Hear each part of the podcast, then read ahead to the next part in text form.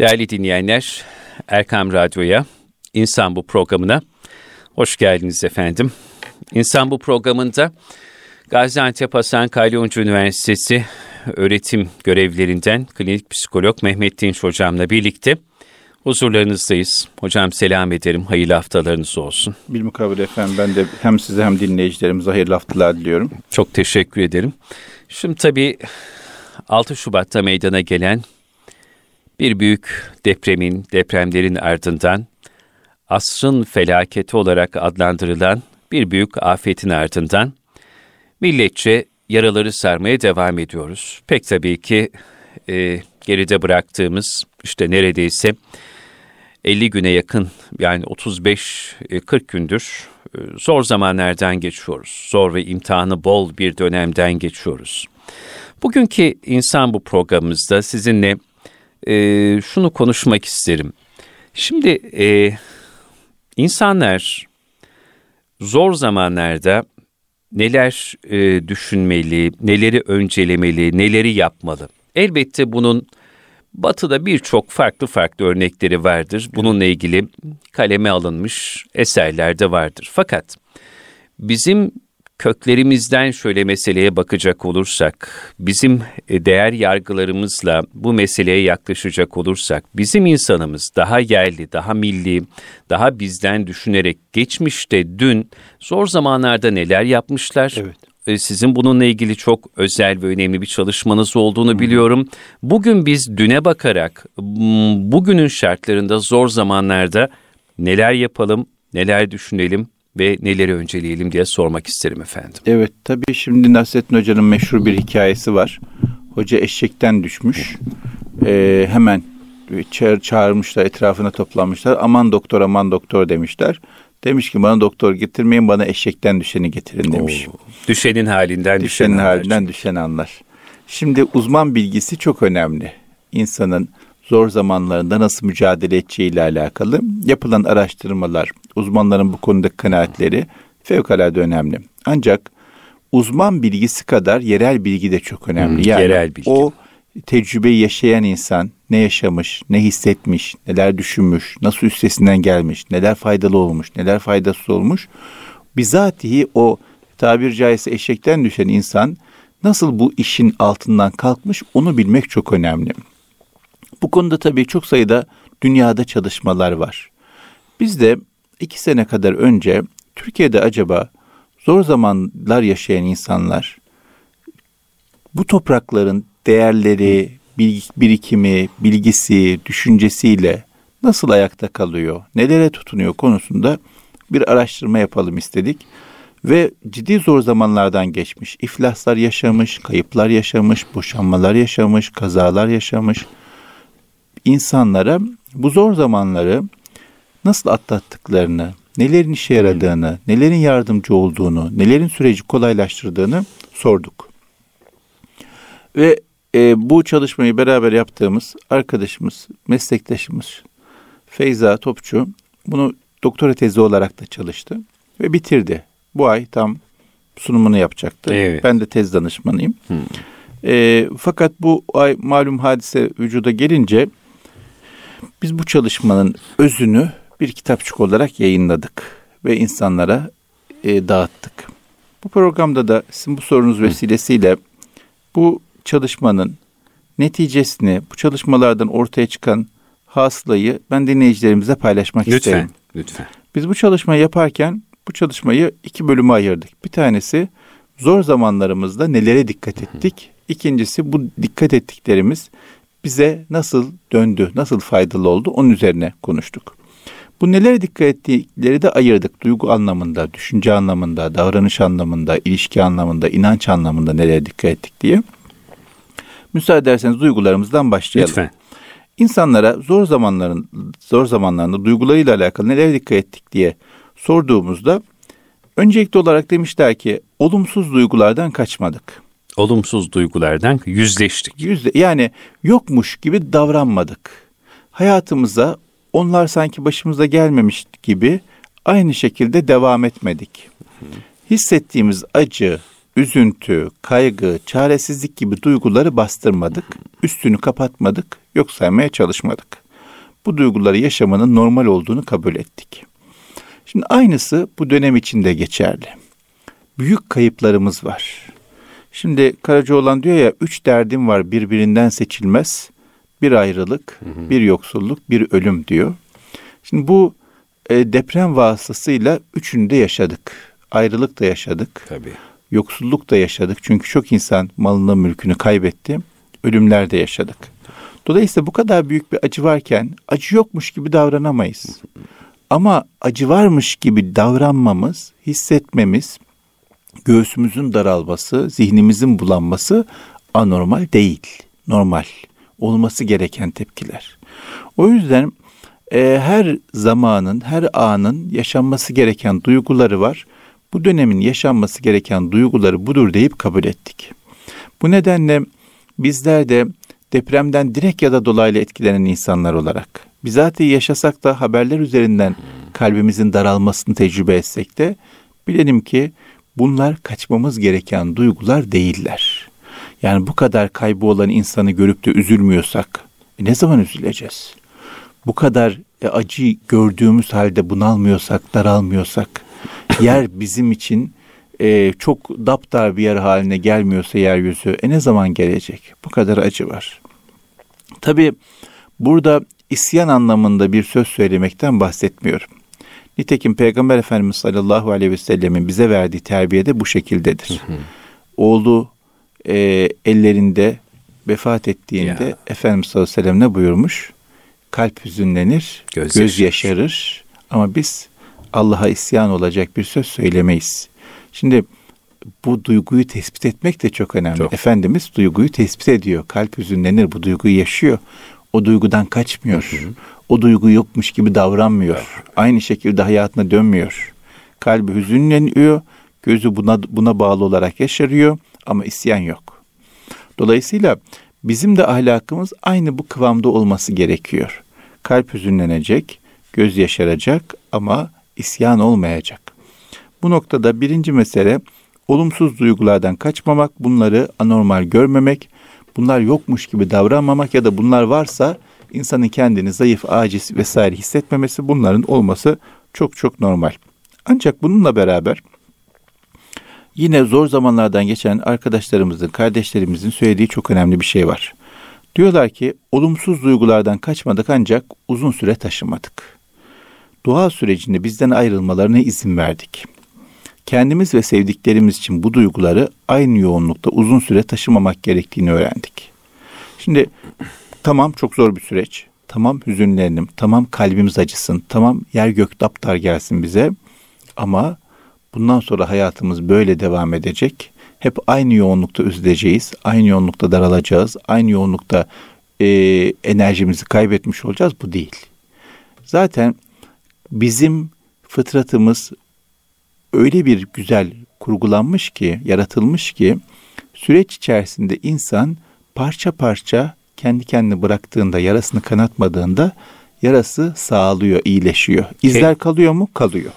Ama e, yarayla oynamazsa, yarayı devamlı kanatmazsa yara kendi kendine iyileşir. İnsanın kendi kendini onarmak gibi bir e, meziyeti hali de var değil Tabii mi Tabii böyle bir gücü var, böyle bir gücü var. var. Böyle bir lütuf var. Doğru. Dolayısıyla bırakalım bu duygular bizde kal kaldığı kadar kalsın, gideceği zaman gitsin. Hmm.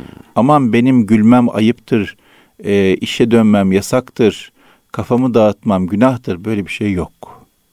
Böyle bir şey yok. Hayatımıza parça parça adım adım süreç içerisinde döneceğiz. Yoksa yarayı devamlı kanatıyoruz. Yara devamlı taze kalıyor. Bu doğru bir şey değil.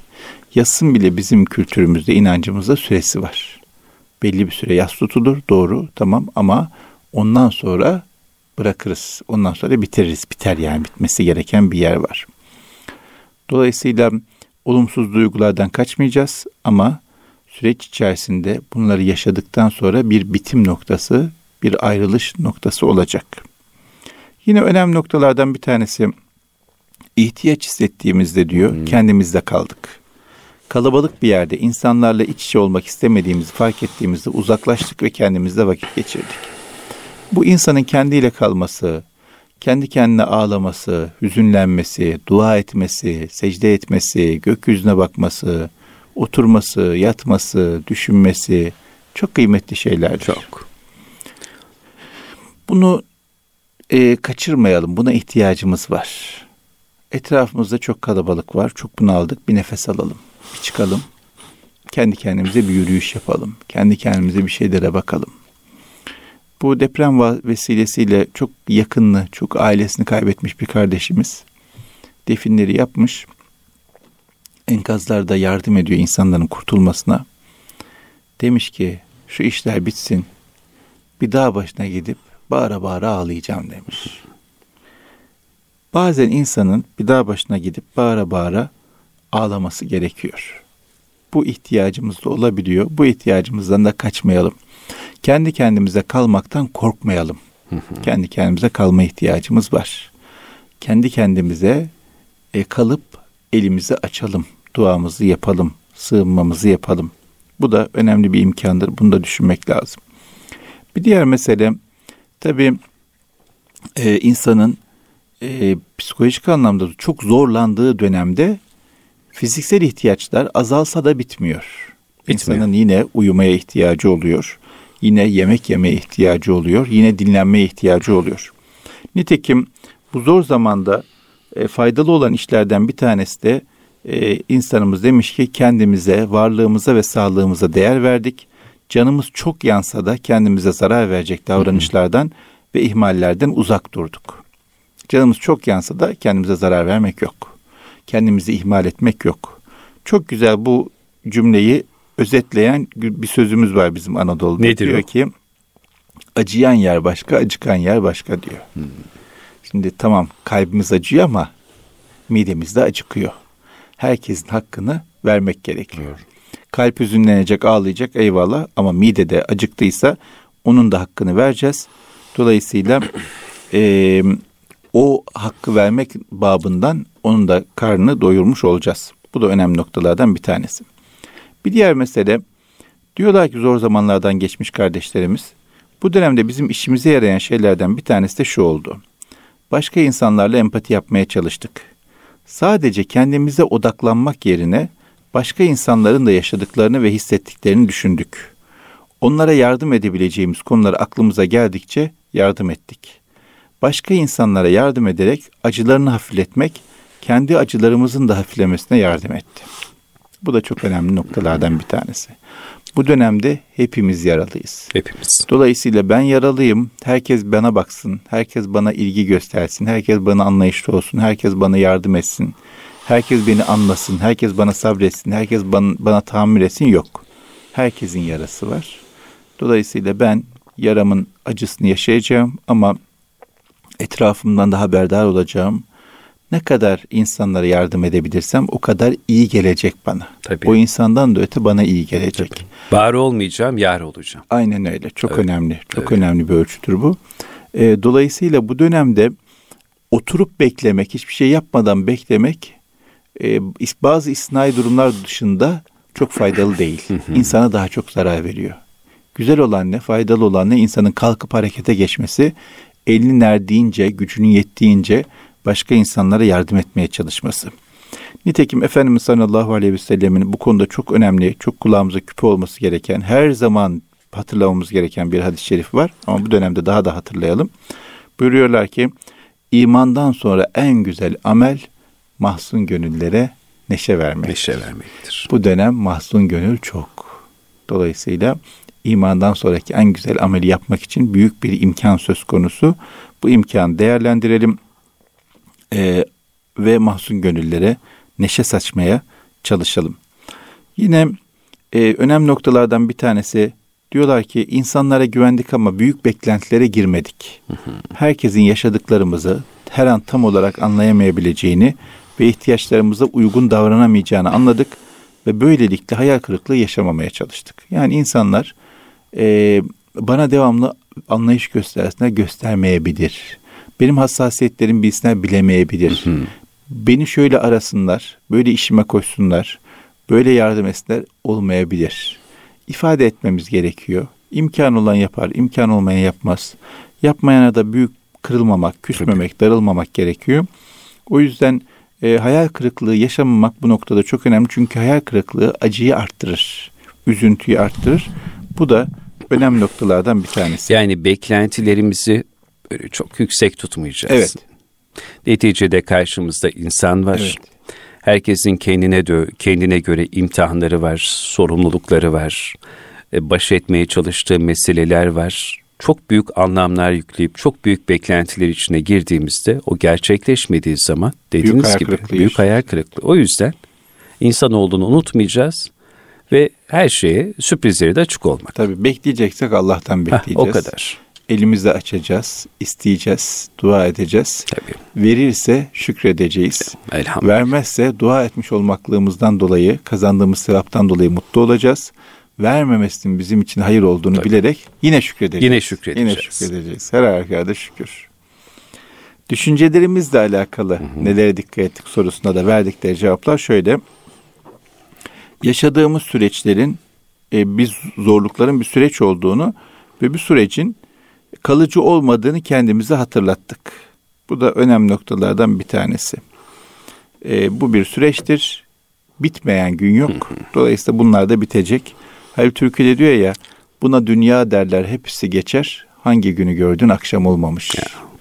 Buna dünya derler. Hepsi geçecek ve gün eninde sonunda akşama varacak. O yüzden bunun bir süreç olduğunu, ilelebet bu şekilde devam etmeyeceğini bilmemiz önemli noktalardan bir tanesi. Bir diğer mesele yaşamımızda saygı duyduğumuz veya rehber edindiğimiz insanların hayata bakışından, zorluklar karşısındaki tavırlarından ve duruşundan ilham aldık. Biz kim örnek olarak aldığımız insansa illaki zorluklar yaşamıştır. O zorluklar karşısında neler yaş neler yapmış, nasıl tepkiler vermiş, nasıl bir hayat sürmüş örnek almamız lazım. Bizim tabii ki en birinci örneğimiz Peygamber Efendimiz sallallahu aleyhi ve sellem. Sallallahu aleyhi ve sellem. Yetimlikse yetimlik yaşamış. Öksüzlükse öksüzlük yaşamış. Dulluksa dulluk yaşamış. Evlat kaybıysa evlat kaybı yaşamış. Ee, en sevdiklerini, amcasını, amcalarını, dostlarını, arkadaşlarını kaybetmiş. Başlı başına bir hüzün yolu yaşamış. Memleketini kaybetmekse memleketini kaybetmiş. Malını kaybetmekse malını kaybetmiş. Deprem de yaşamış. Her şeyi yaşamış. Her türlü zorluk, her türlü sıkıntı, her türlü dert ile e, imtihan olmuş e, bir peygamber var. Örneği var karşımızda ve buna rağmen istikametini zerre, milim oynatmamış bir peygamber var. Dolayısıyla Çünkü musibetin ve imtihanın nereden geldiğini, kimden Biliyor. geldiğini biliyor. Onun idrakinde olmak. biliyor ve bunun geçici olduğunu da biliyor. Yani bu dünya hayat dediğimiz yer geçici bir yer. Esas hayat ahiret, hayatı. hayatıdır. Her fırsatta söylüyor. Esas hayat ahiret hayatıdır. Dolayısıyla e, örnek aldığımız insanların hayata bakışından ilham almanın çok faydalı olduğunu söylemişler. Ben de doğrusu bunun çok önemli olduğunu e, kendi hayatımda tecrübe ettim. Buna çok dikkat etmemiz gerekiyor. Nitekim e, Allah Teala'nın da peygamber üzerinden kitabı göndermesinin en önemli meselelerinden biri de budur. Bu olduğunu biliyoruz yani. Bir diğer mesele umudu korumak meselesi. Umutsuz olmamak meselesi. Demişler ki umudumuzu koruyarak geçmişte üstesinden geldiğimiz zorlukları kendimize hatırlattık. Yani geçmişte de insanlar belki aynı boyutta değil, aynı şiddette değil ama zorluklar yaşadılar. Ama geçti gitti bitti. Yani umut oldu mu o zorluklar bir şekilde biter.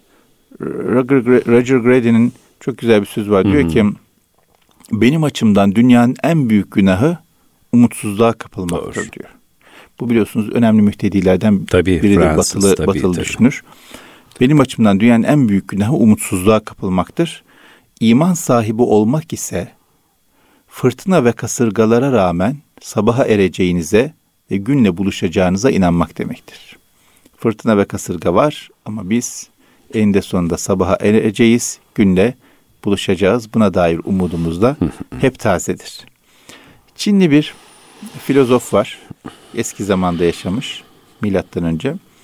Diyor ki umut diyor bir köy yolu gibidir. Aslında hiç yol olmamıştır ancak insanlardan orada yürümüş yürümüş yürümüş ve yol, yol varlık kazanmıştır diyor. İnsanlar yürüye yürüye orayı yol haline getirmişlerdi Allah diyor. Dolayısıyla bu yolda yürüyeceğiz. Kimse yürümemiş olmaz, o, yürümemişse bu dönemde mesela deprem oldu, büyük bir afet var. Kimse umut yolundan yürümüyor. Ben yürüyeceğim, yol açacağım. Kimse yürümezse ben yürüyeceğim ki benden sonra gelenler daha kolay yürümüş olsunlar. Çünkü esasında öyle bir yol yok. Birileri yürüye yürüye açmış. O birileri ben olacağım kimse değilse. E, millet olarak da benzer süreçlerden geçtik. Dolayısıyla e, bu zorlukların nasıl üstesinden geldiysek yine geliriz. Hı hı. Bakın geçenlerde bir metin gördüm. Osmanlı'da Osmanlı'dan Türkiye Cumhuriyeti'ne ağaç bayramları diye. 20 Mart 1916 tarihli bir belge var. Belge şöyle.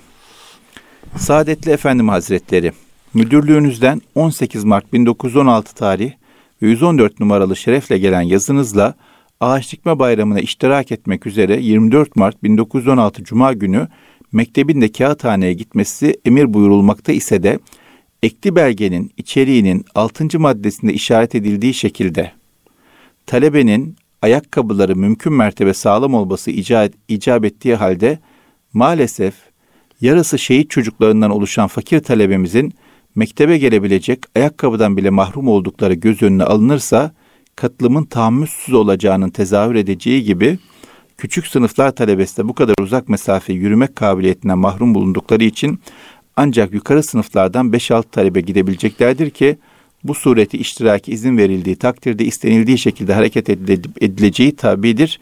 Emir sizlerindir Sayın Efendi diye bir yazı 1916'dan. Kağıthane'de aç bayramı yapılacak. Başka ilçelerden öğrenci isteniyor. Ee, öğrenci ayakkabılı öğrenci yok. Çünkü hep şey çocukları. Çanakkale yeni bitmiş. Birinci Dünya Savaşı var. Ee, o yüzden ayakkabısı olan çocuk yok.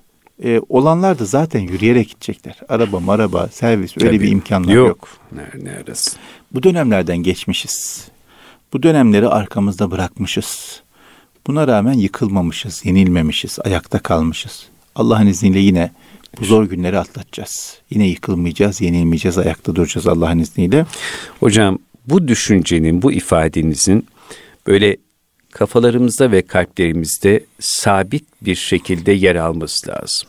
Bu günleri de atlatacağız. Bu dönemlerden de yüzümüzün akıyla çıkacağız evet. Allah'ın izniyle. Allah'ın Bunlar izniyle. kalıcı değil. Evet. Bunlar da geçecek, gidecek, bitecek ve biz bize yakışanı yaparak inşallah inşallah şikayetlenmeden, isyan etmeden evet. e, bu süreçleri atlatacağız. Ama burada çok önemli ha. bir nokta var. Müsaadenizle lütfen, altını çizeyim. Lütfen. Yüzde yüz buna inanıyorum.